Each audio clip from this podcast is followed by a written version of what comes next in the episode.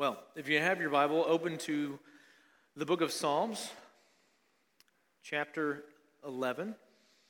And this morning is a, a message that I gave last Sunday night, and uh, only a handful of you were there, so I get to repeat this. Um, but the reason why is because uh, I think the information that is here is really crucial for the time in which we have.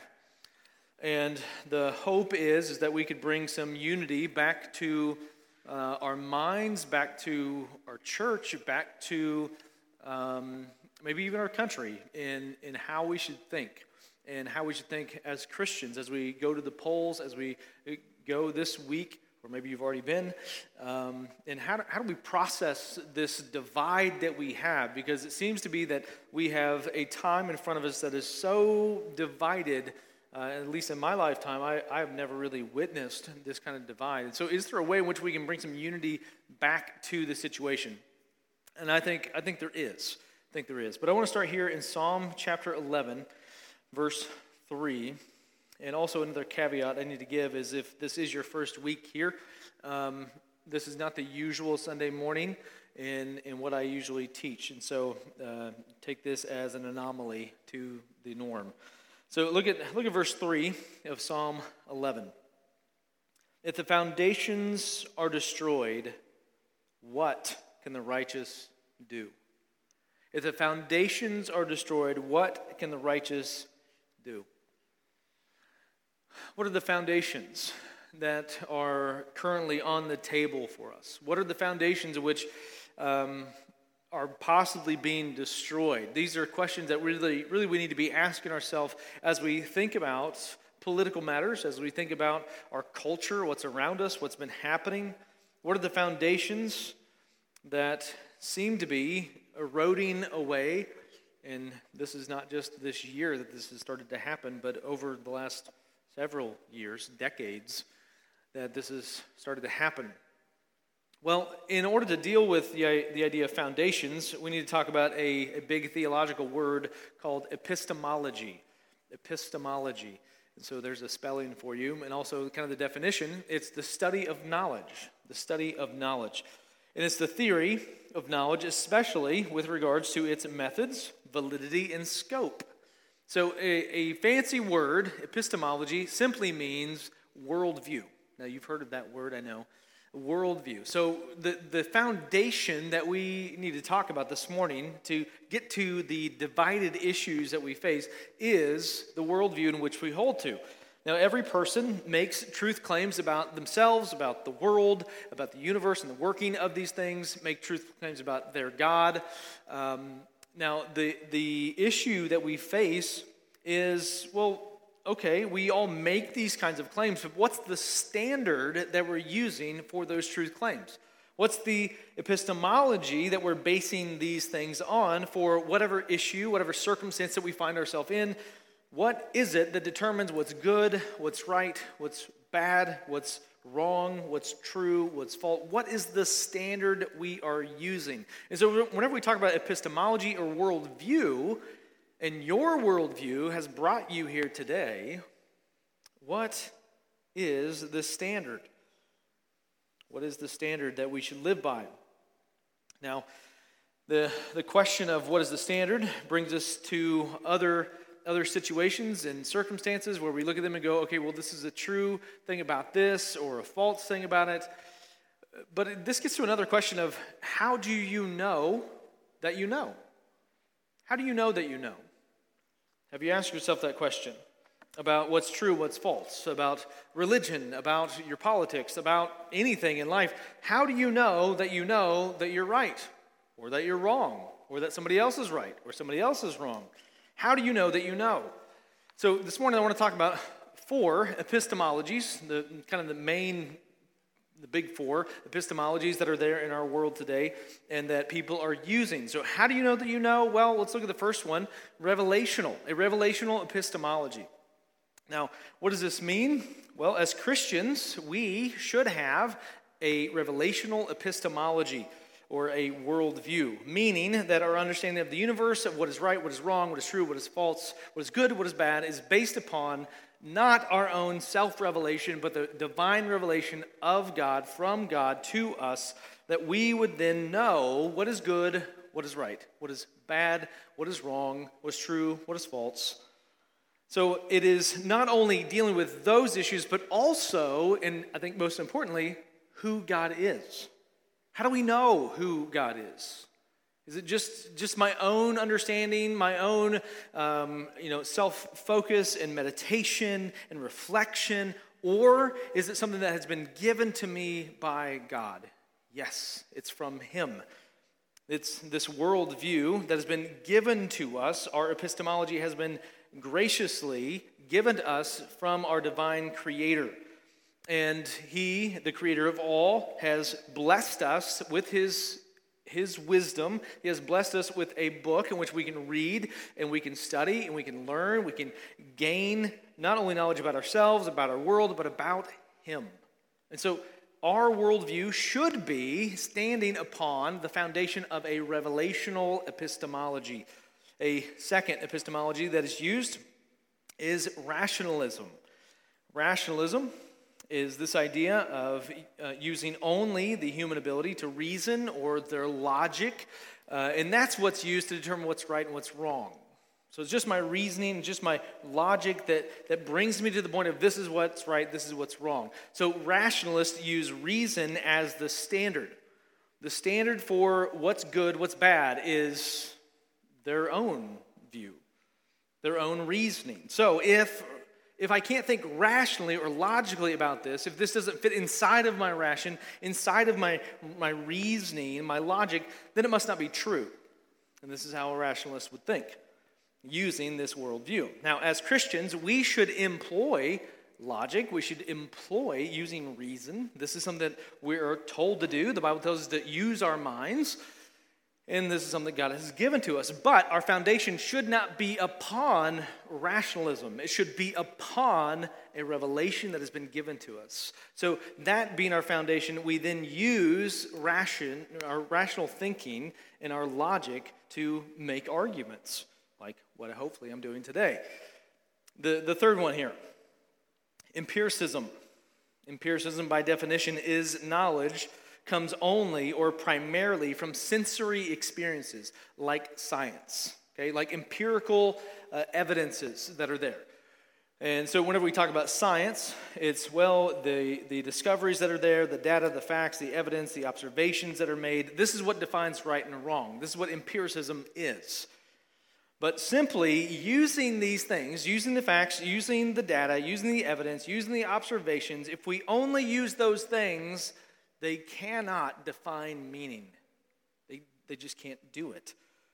Without God's definition of those facts, of those observations, empiricism cannot give meaning in and of itself. It doesn't have the ability to do that. All it can do is say, I don't know, these are the facts. Well, what does that mean? I don't know. It can't define anything, it can't do that. And really, what we will find is any worldview is going to pull from or rob from or be a leech to a revelational worldview, even though it doesn't want to claim a revelational worldview. And empiricism is, is a good example of that. It cannot explain anything in and of itself, it has to rely upon something other than itself to define the meaning of things. So, as Christians, we should use evidence. The Bible tells us to do this and use the facts, use discoveries, use these things, these empirical things, to point to the truth of who God is, the, the truth of the gospel. We, we use those facts, we use those evidences inside of or on top of the revelation that has been given to us. So, rationalism, and empiricism, in and of themselves, are not healthy worldviews to have. They have to be based upon something other than themselves, and that would be a revelational worldview. Now, the fourth one that we have here is skepticism, and it is what it sounds like that you're just skeptical. Skeptical of what? Well, skeptical of the possibility of knowledge. Well, not just objective knowledge in general, but can objective knowledge actually be attained? Can it actually be something that, that we, we can know for certain? Does it really exist? Does it not? And this is the skeptical view that so many people have today. So much of our culture is driven by a skeptical view of all things. Not just a skeptical view about the Bible or about God, but really about any, anything and everything. Now, let me, let me give you a visual aid here to help you understand what skepticism um, will turn out in its worldview. Here is a, a parable from ancient India Uh, really probably before 500 BC, but this is the first recording at 500 BC. And it's, it's maybe this, maybe you've seen this before. It's this elephant, you have these six guys that are all trying to describe the elephant based upon what they're feeling, what they're touching. They're all blind, they can't see. And so, wherever they're at, whether it's at the trunk or it's at the side, they're trying to describe what they're feeling, what, what's in front of them. And obviously we see the picture and go, well, it's an elephant, but you know, they, they're so close to it, and all they can describe is what they're feeling, what they're what they're next to. And this is really based upon a skeptical worldview. And this is how so many people, and even some Christians, say, well, can we really even know who God is? Can we really even know the Bible? And they take this kind of approach saying, well, you know, it's just, you know, there's all these different religions and, and just this one big God, and we're all kind of feeling a different angle, different way. And so, so can it be that we just don't we just don't know? Well, that would be possible if everybody was blind like these six guys. But the reality is, is that we're, we're not. We have eyes. We can read a book that makes some very definitive and very narrow claims about who God is and who Jesus is. And so, applying this idea of a revelation that's been given to us to this idea, this idea of skepticism, we would say, well, looking at this picture, we could instantly say, well, that's an elephant. We could tell these six men that are not seeing clearly because they can't see that it is an elephant. But what if, what if the elephant spoke? What if the elephant said, I'm an elephant. I'm not a rope. I'm not a tree. I'm not a spear. I'm not a rug. This is what we have from God. He has spoken to us. He has spoken to us by His word. He has given us something that was not something that we deserve, but out of His grace, He has spoken to us. And so we do not need to rely upon a, a skeptical view of the world or skeptical view of the Bible. And when people start to operate from anything other than a revelational epistemology, they will end up in a ditch. And I think this is what we have in front of us today. A famous theologian and apologist, uh, Cornelius Van Til, he wrote this. He said, Without the interpretation of the universe by man to the glory of God, the whole world would be meaningless. Meaningless. Our worldview must be focused on the glory of God in all things. This is what the Bible tells us to do. So, so our focus should be to focus on the glory of God in all things, including politics. Now, the moment we move off of this point and we, we try to make sense of other things in the world, maybe it's governments, maybe it's our own life, maybe it's God, and we start to try to view other things off of this point of God's glory in all things, we'll, we'll not really have many answers. We can't really define many things because we've moved off of really the central point of all of this world that is God's glory. So, in the realm of politics today, we hear a constant message and an attack by some that, well, God talk, religious talk, a Christian worldview just shouldn't be in, in the public view. It just shouldn't be talked about. And we, we see this. This is front and center. We, we see this put on TV, on radio. We see things like Supreme Court nominees that are questioned about their religious beliefs and condemned for holding any sort of religious belief, especially a Christian worldview. But what the truth is, is that if there is any worldview that does not base itself on a revelational worldview, meaning that there is a creator who has determined what is right, what is wrong, he has spoken, it will find itself ultimately in the end of meaninglessness it will mean nothing. All of these other worldviews, they have no legs to stand on. Again, they, they beg, they borrow, they steal from a revelational epistemology that's been given to us. Everything that we have, the way that we live our lives, it's, it's not based upon subjectivity, it's based upon the facts that God has told us, the truth that God has given us. And if we allow ourselves to wander into these other these other epistemologies, other worldviews, then everything becomes subjective. And we start defining things based upon what we feel or what we think, what we can rational, uh, our rational minds can come to, or what the evidence brings us to, the facts leads us to. And this is why we have evolutionists that talk about the earth and all the things that they can't really seem to wrap their heads around of the earth and say, well, I, I, we don't know why that's an anomaly. We don't know why this is happening. Uh, we can't explain those things that we've dug up. And the reason why they can't is because the worldview does not allow space for that. But we have one that does. They don't have a worldview that will allow for things that the Bible has already clearly told us and shown us that these are evidences for a creator God. So when we hear politicians, activist groups, or really anybody else that makes truth claims, and they don't have a revelational worldview, what we find is that they make truth claims that they have no, no foundation for. Let me point you to another passage of Scripture Proverbs 26, 4 and 5. It says, Answer not a fool according to his folly, lest you be like him yourself. Answer a fool according to his folly, lest he be wise in his own eyes. Now, these sound to be contradictory, but really what they do, they explain each other. And this means that a fool, which the Bible would define as anybody that would say there is no God. So the Bible would define who a fool is. And this means that a fool will want, to, want you to play their foolish games and, and ask questions and, and present uh, straw man you know, ideas in front of you, trying to get you to, play their foolish games. But verse 4 tells us not to fall for that, not to fall into that trap. But verse 5, verse 5 teaches us that when a fool says something foolish, we should point out just how foolish that really is. So let me give you a real life, shining example that we currently have in our culture right now, and that is the BLM movement, or the Black Lives Matter movement, which states on their website that they adhere to a skeptical epistemology. Now, they don't say that specifically, but what they do say is that they're Marxist. And Marxists believe that we're all just globs of goo in the universe. We're all just pieces of matter that swish around in this, this universe.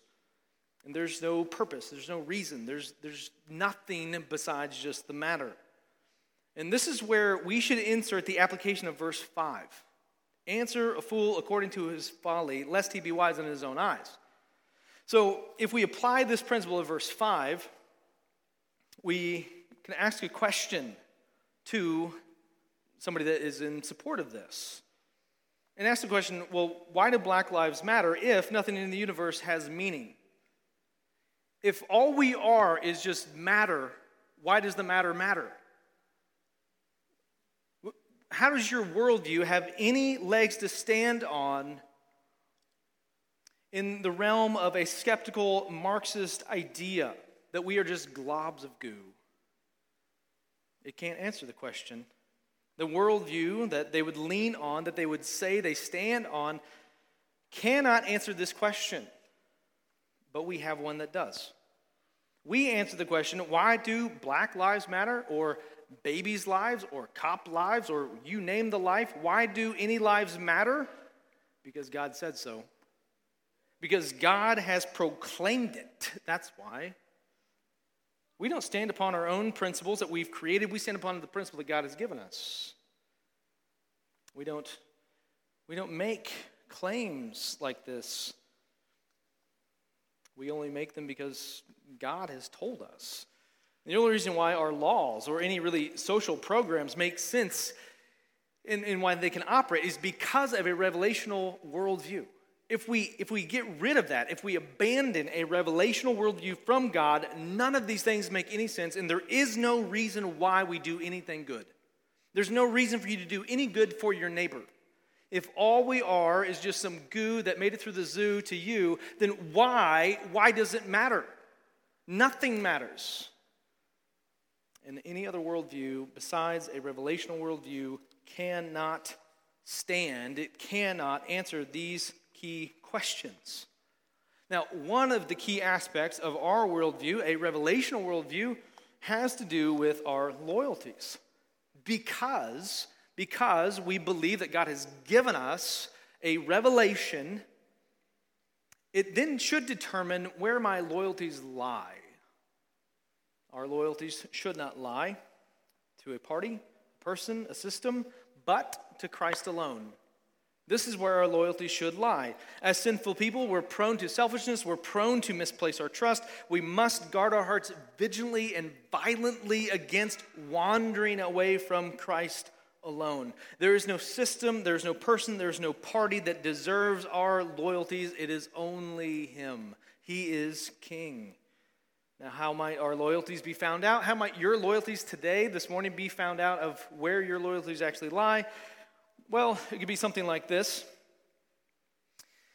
For instance, claiming that a person, a party, a system of government is God's party, God's person, God's system, or saying something like, well, this is God's man or God's woman for the office, or the person God has called or appointed to lead our country. Now, making statements like this, they're, they're dangerous and they're really foolish because some would think that God is endorsing this person's statements and actions, which is not always true. Statements like this do have some truth, they do have a little bit of truth in there, but not, not many people really mean them in this way, in that direction. They really mean something else. So here's a couple questions Has, has God appointed all authorities? Yes.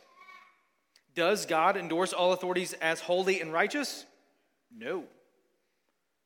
Does God appoint rulers as judgment upon people? Yes. We see this through the book of Judges. We see this in the Kings. We see this in the Old Testament. One example is King Saul. He was the first king of Israel. He was exactly what the people wanted, and the people got exactly what they wanted. The reality is that all parties, persons, systems of government they have flaws and tend towards sinful behavior. Amen? They're all broken. All of them are. Why is this? Because all of this world, all of this universe is broken. How do we know that? Because God said so. Because God told us. God has revealed it to us. He has revealed it to us that our fallen nature, it is broken, it is depraved, it, it is wretched. And this is why we should be so cautious about how we speak about politicians or political parties or systems of government. We tend to turn a blind eye to the sin of people that we like. I don't know if you do this in your home, right? And usually this doesn't happen at home. It usually happens at like somewhere else, right? You usually don't get along with your family as well as you do with other people. I don't know why, but we, we turn a blind eye to the people that we like or that we're, we have an, some sort of attraction to, but the people that we don't, we're, we, we microscope that thing, don't we? We examine every little flaw and we amplify it as much as possible. And this just shouldn't be practiced. Jesus tells us this in Matthew chapter 7, Matthew 7, verses 3 through 5. Jesus says, Why do you see the speck that is in your brother's eye? But do not notice the log that is in your own eye? Or how can you say to your brother, Let me take the speck out of your eye when there is a log in your own eye? You hypocrite, first take the log out of your own eye, and then you will see clearly to take the speck out of your brother's eye. Because we have this tendency to only see what we want to see, and we judge people based upon you know, our, our allegiances, our loyalties, or what we're familiar with or comfortable with, we need to be constantly checking our heart, constantly checking our loyalties, constantly be checking, am I doing what Jesus is saying not to do? Am I looking at somebody else's sin that's not like me, that has a different view than me? And am I highlighting that when I shouldn't be? And I have sin in my own, my own life. Now, you've probably heard the term rose colored glasses. And uh, a lot of times we, we look through our world on, with these rose colored glasses and we, we view maybe our party or our candidate through these glasses, and then we, we put on another pair of glasses for the other party, the other candidate. And they're not rose colored, they're dark colored, and all we see is how evil, how awful, how terrible, whatever words you want to use to describe them, and we demonize the opposition. This just shouldn't be the case. And Matthew 7, 3 through 5 is teaching this. Now, one thing about this passage that people misunderstand is they forget verse 5. Don't misunderstand this whenever we think about our worldview. Look at verse 5 again. First, take the log out of your own eye, and then you will see clearly to take the speck out of your brother's eye. So, Jesus is not teaching that, well, people can just do whatever they want. He does not teach that here, does he? What he is teaching is that first, examine your own actions, examine your own words, examine your own life. Take that log out of your head, you hypocrite, and then you're going to be able to deal with somebody else's sin very closely and surgically. But you must deal with your own. So Jesus is not saying, well, you can just, you know, be free, do whatever you want, just anarchy all over the place. No, that's not what he's teaching at all. He's saying, deal with your own sin, and then you can approach others in dealing with their sin. So we are supposed to correct people. Jesus is teaching that here. We're supposed to correct people when they're living outside of God's commands. This is what we have from the very beginning of our Bibles through the very end. Yes, we're, we're supposed to be guiding people back to what has God said. What is the revelation that we have been given? This is where we point people to. And so we need to call sin what it is sin. We need to be the first to identify our own sin, to confess our own sin, to point out our own sin. And then, then we can lovingly, humbly approach somebody else with their sin. Now, this leads to a couple other questions about sin specifically. One, are there degrees of sin, or are all sins equal? Well, let's, let's take each of these kind of separate here. All sin deserves and demands eternal punishment. We see this from the Bible. All sin, it deserves and demands eternal punishment. We go all the way back to Genesis chapter 2, 15 through 17, then chapter 3, 1 through 6. We see this in Romans 1, 18. We see this in Romans 6, 23, Ephesians 2, 1 through 3, James 2, 10. All sin, it is serious. All sin is damning when we commit it against God. All of it. It, does, it doesn't matter. It doesn't matter what it was. All of it is against God. Why is this such a great offense? Because of God's holiness, who He is. Because He is so holy. Any offense against Him is the greatest of offenses because is there anybody else above Him? No. There's no other king, no other authority, there is no other creator, there is only one God. When He says, I am who I am, there's, there's no room for anybody else. There's no other descriptor for who he is. He is who he is. He is holy. And this is why we need a Redeemer. This is why we need Jesus Christ, because we cannot be holy. He demands holiness. As we heard from 1 Peter this morning, we have to be holy. How can we be made right? How can we be made whole? We, we have to have someone else. We have to have a perfect sacrifice. We have to have one that is is pure, that is holy, like the Father is holy. And it's based upon the righteousness of Jesus that we can be now seen as righteous before God.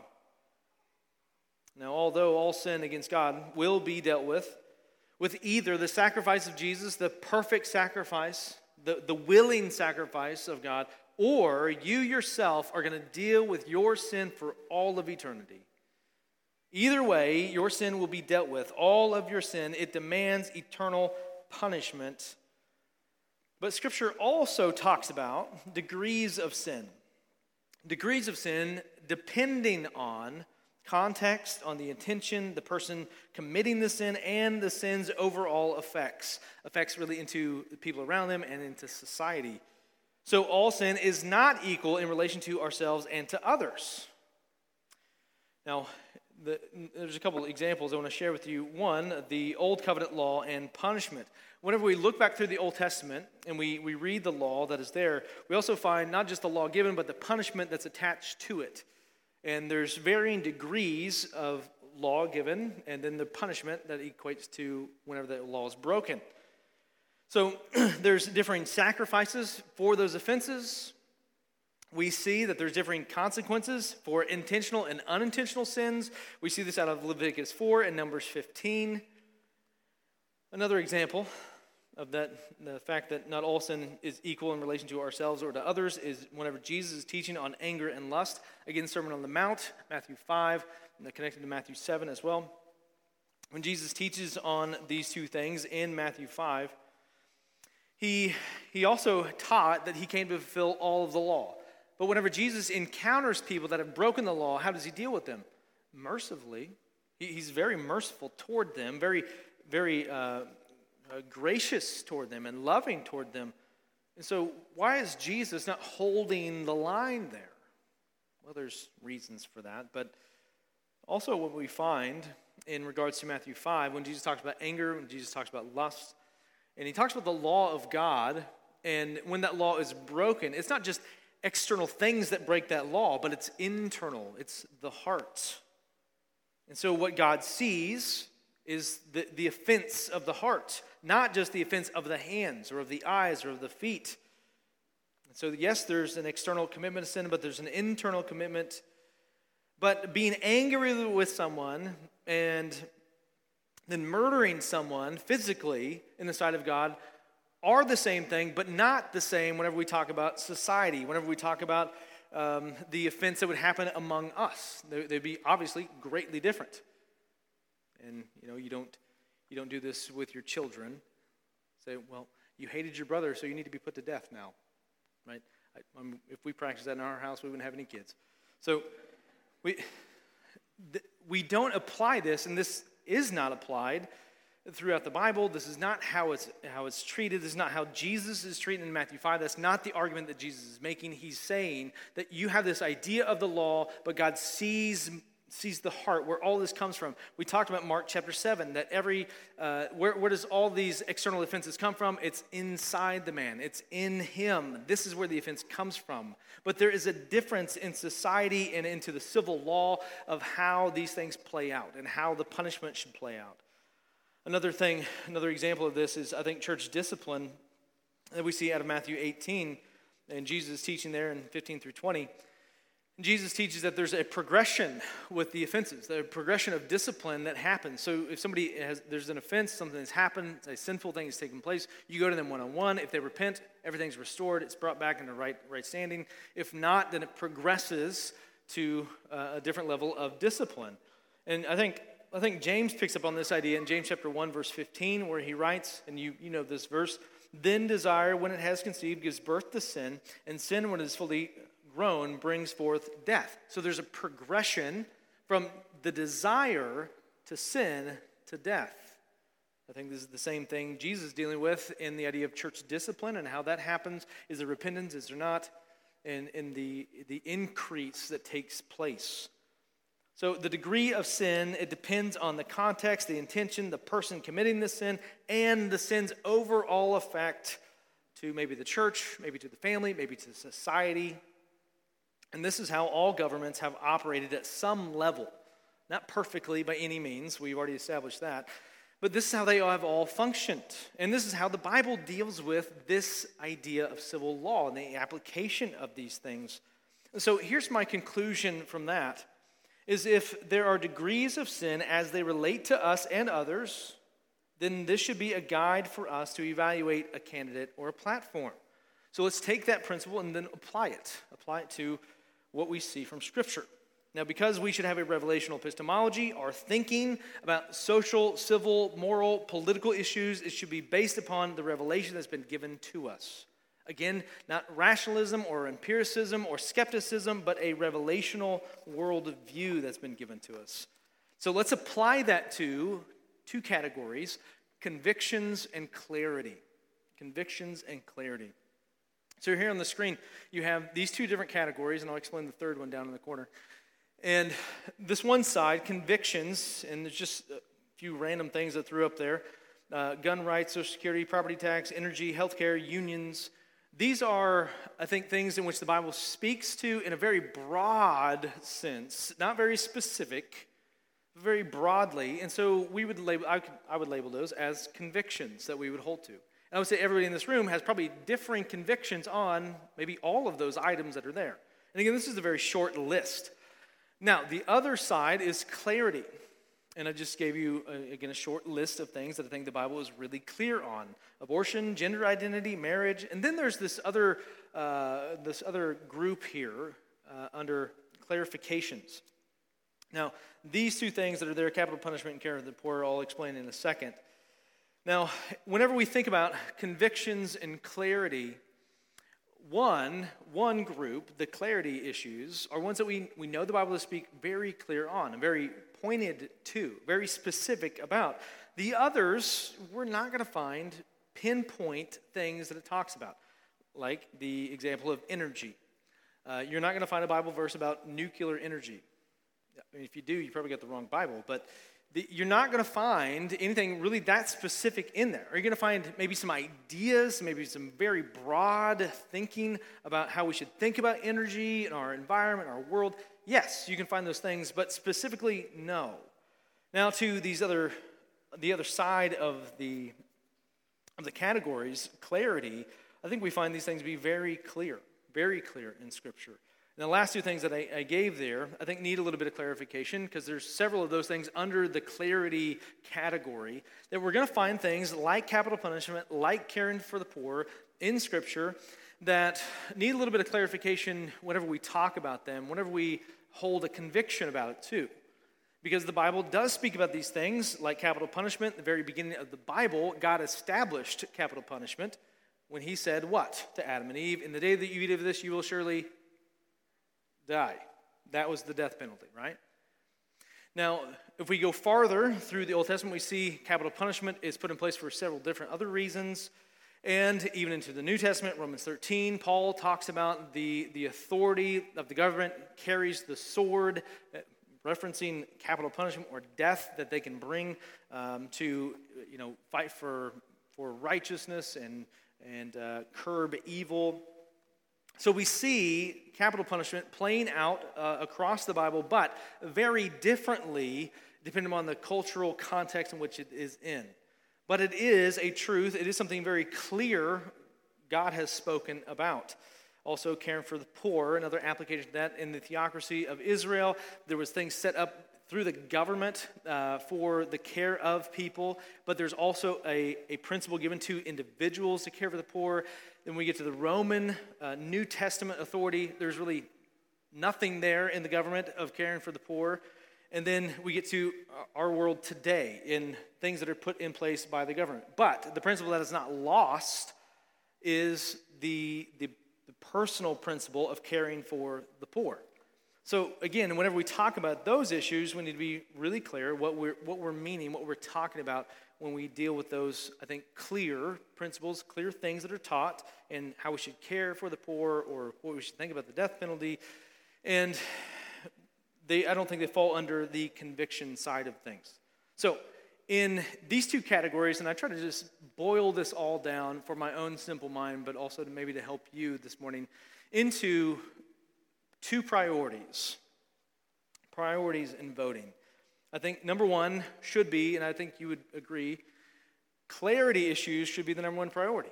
If I know this is exactly what God has taught, if this is what He has said, if I, if I don't have to wrestle with this because it's right there in Scripture, okay, this, this should be my number one priority. Then we get to convictions. Now, we can be all over the map with convictions, but we shouldn't mingle these two things together and say, well, aren't these the same thing?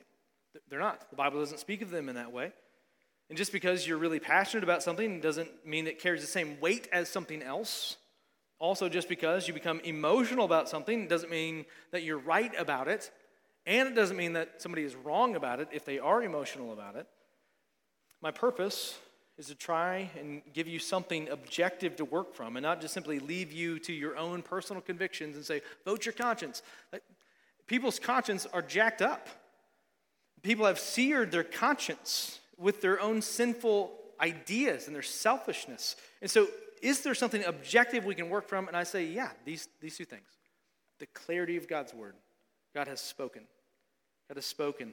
And so we can base our, our views upon the clear issues. Let's take that as priority number one. Now, if, if we have two people that are clear in, in on these two or on these multiple clarity issues, and they're very even on that, then we can go to the second priority, I think, of conviction. I don't think we have that situation today. But one of the best ways to know how to vote is to know your Bible. How should I vote, Pastor? Know your Bible. If you know God's Word, I think you will find things are really clear. Some things are abundantly clear. And the Bible speaks to some of those issues very clearly. And then we have, again, that other category of convictional things that, well, we can, we can debate those. We can talk about those. We can pray through those. We can argue back and forth as friends about those things. But we should not, we should not read those, those clear things in Scripture and say, oh, well, they're kind of like the, the convictions. They are not the same thing.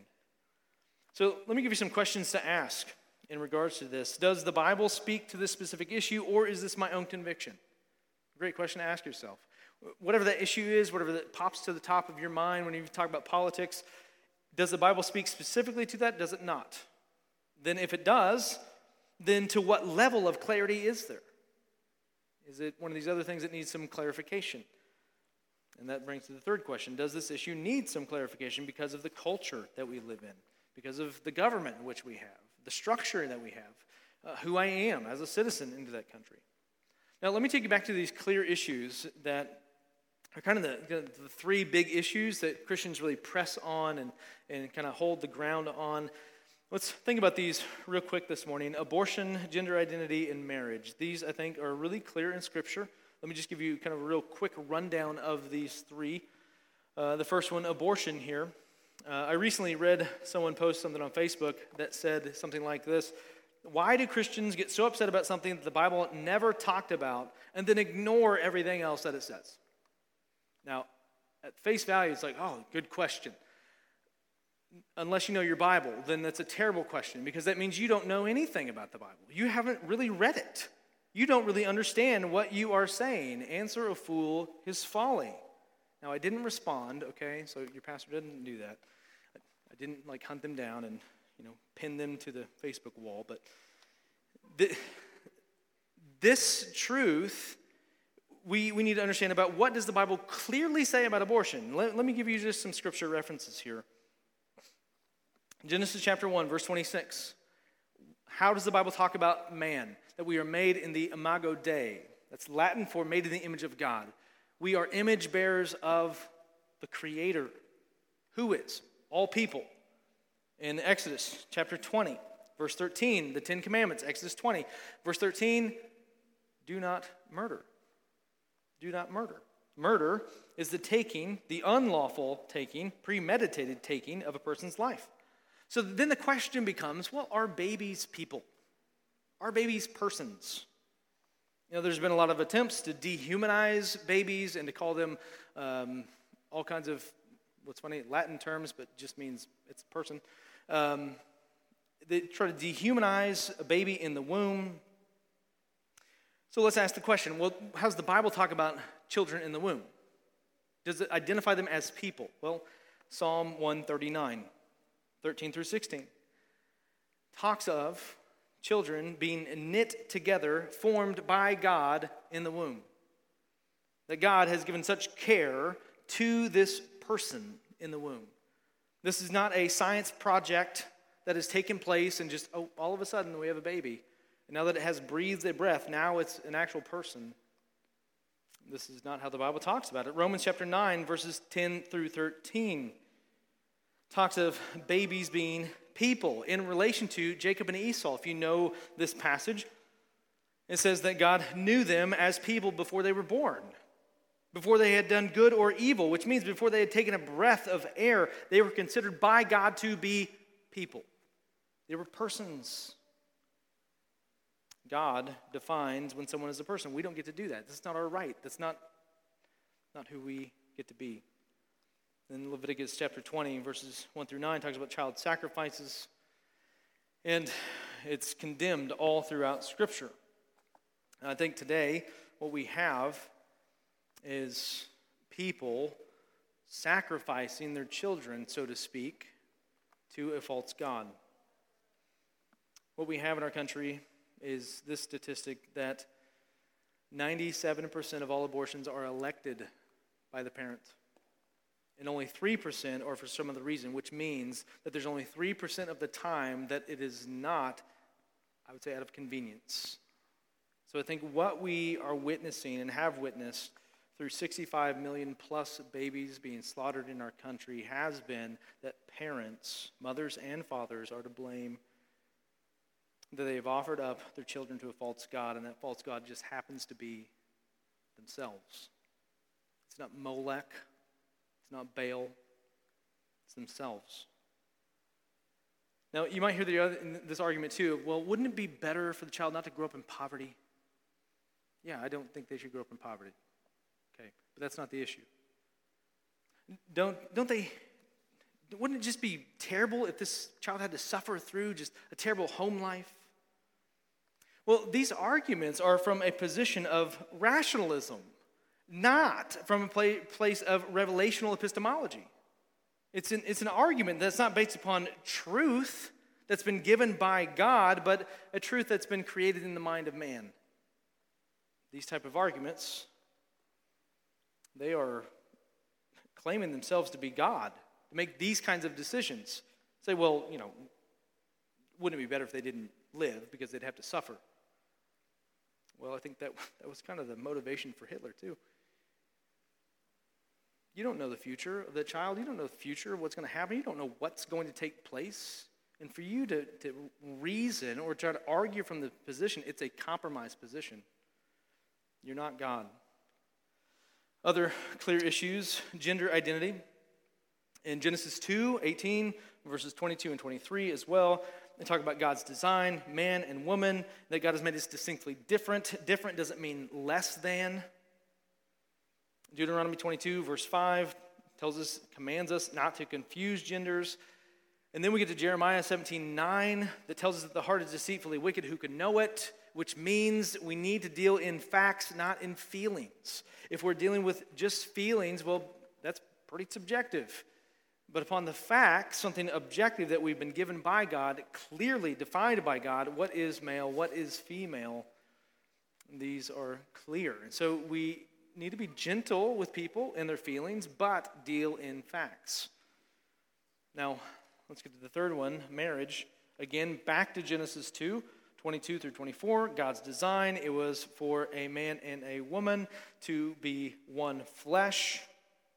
In Matthew 19, Jesus speaks only in heterosexual terms. Paul writes in Romans 1 26 and 27, he talks about a uh, homosexual lifestyle as an error or in that there's a penalty for it. And then Paul writes in 1 Corinthians 6 9 through 11, he talks about homosexuality as unrighteousness. Now, some would like to argue that, well, that word in the Greek, it doesn't really mean uh, homosexuality. That's just been a new interpretation of that Greek word. Okay, just go back to Romans 1, same author. How did he speak of those relationships without using that word? As error. That's how he defined them. So I don't think there's been a misinterpretation of the Greek. Now, as Christians, we put a lot of focus on these three things, rightfully so. I think they're really clear. But also, let me push on a few other clear issues that the Bible teaches. The Bible teaches that pride, arrogance, unrepentance are all evil as well. These are all clear things the Bible teaches on Galatians 5 19 through 20, 21, James 4 6 through 10.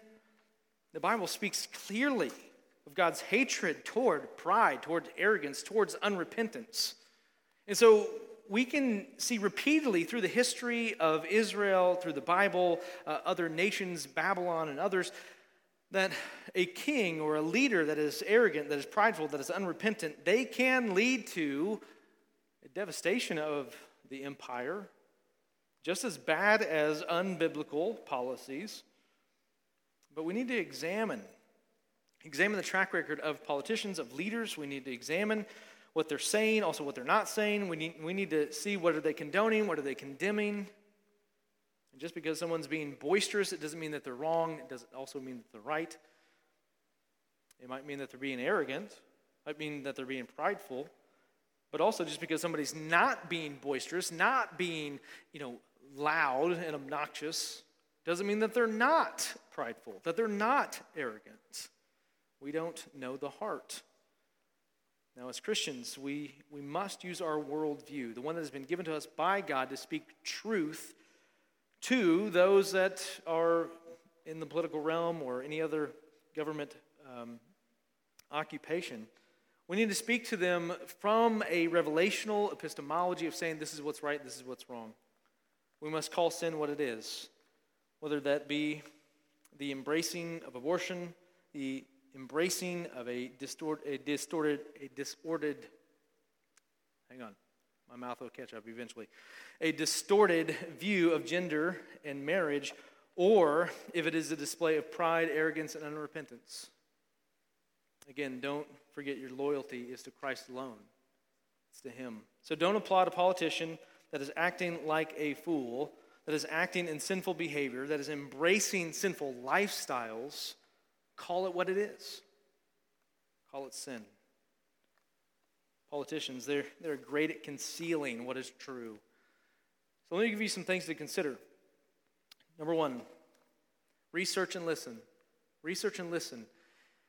This is something I think we just fail to do. We just take the headlines, we run with it, and we don't read the article. We don't deal with the, the other questions that need to be asked inside of the articles. So we need to pay attention to what's being said, also what's not being said. We need to research what is the record of this person. We need to look at the patterns that they have in their life. We need to look at the patterns of are they acting like a double minded man, like James teaches? Second thing, does this person do and say whatever it takes to win? throwing off any kind of morality, making deals with the devil, so to speak? Or have they been consistent with what they have promised, what they have said, or at least tried to be with their policies? Another question Are you attracted or unattracted to a candidate because of their personality? And I think this is something we need to be very cautious about because so often as Americans, we base things upon popularity, not upon policy or upon principle. We need to be very careful not to just be convinced to vote for somebody because we think, you know, I could probably hang out with them. That shouldn't really matter. Some other things to consider. However bad this person is being portrayed, it's not accurate. The opposite is true. However good they're being portrayed, it's not accurate either. What do we know about humanity? We are sinful at the core. We are, we are wretches, and we need a redeemer. So here's my conclusion Not all sins are the same, as they affect us and those around us. If that's true, then here's a question What is more destructive to a wider number of people? Is it the arrogance of a leader or a worldview that has a broader scope of destruction? I think what we have in front of us in this election cycle are not just two guys that are in their 70s that have very similar policies, just some slight differences. This is not the case. This has, I think, been the case in the past, but I think something very different is in front of us. I think what we have in front of us this year, in, as we go to the polls and as we vote, it's a battle over worldviews, very distinct worldviews. There's one party and a candidate that has a track record of aligning closer with a revelational worldview than a skeptical one, which doesn't mean or insinuate that this person or party is a Christian or should be deemed as Christians. And then we have another party, another candidate that have aligned themselves with really skepticism as their worldview. They have rejected a Christian worldview, a revelational worldview, with a passion. There have been outright confessions of hatred toward a Christian worldview. And those that are running for the Oval Office have said these kinds of things, not just in the party, but themselves. I think the comparison that we make today should not be made based upon our own selfish subjectivity of what can this person, what can this platform do for me? Again, that lists a priority of what's clear and what's conviction, let's not put those convictions above what's clear. Let's not base it upon our selfish, subject, subjective feelings, but upon an objective revelation from God. We have in front of us two major parties that cannot be more divided than I think they, they have ever been. Not simply upon policy, but upon epistemology the epistemology of these two are radically different.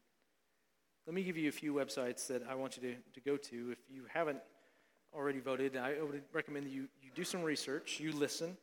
Go to the ivoterguide.com. They are very helpful in uh, kind of gauging where a person lands on, on the spectrum of things. Also, sometimes uh, those, um, for many different offices, not just the presidency, uh, they have a, a, questionnaire that sometimes people have filled out, and they have very specific questions you can go through and read uh, and find out their answers. I also encourage you to go to Joe Biden's website, Donald Trump's website.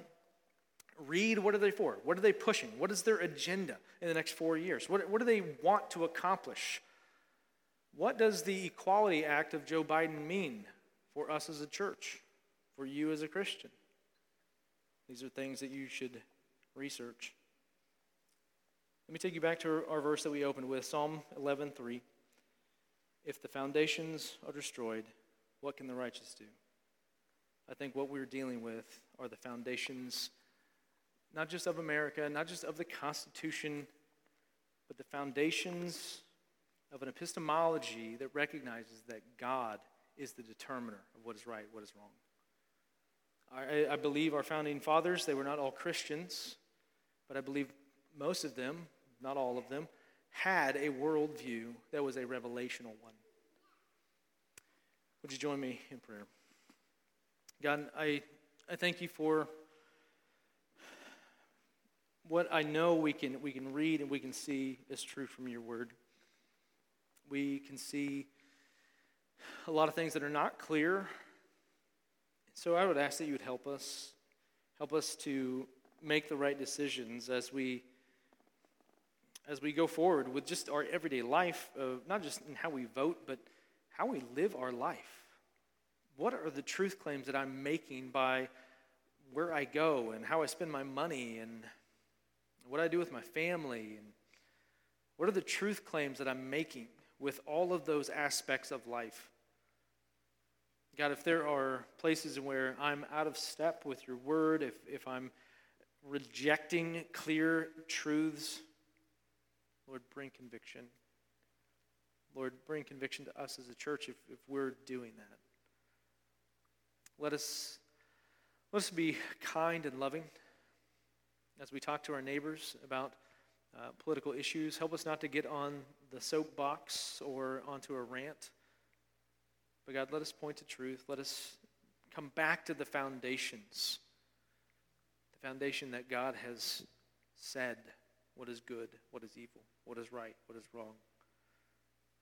God, I think of the words of Jesus as he stands before Pilate at his trial. And Jesus tells Pilate, This is the reason why I came to testify to the truth. Jesus died for the truth. He is the truth. He's the life. There is no other. So, God, let us not get caught up into thinking that the Democratic Party or Republican Party or the Libertarian Party or whatever other party is the truth. Christ is the truth. Let us maintain that thought. Give us a grace this week, Lord, to be your examples to this world, to be salt and light. And I pray this in Christ's name. Amen.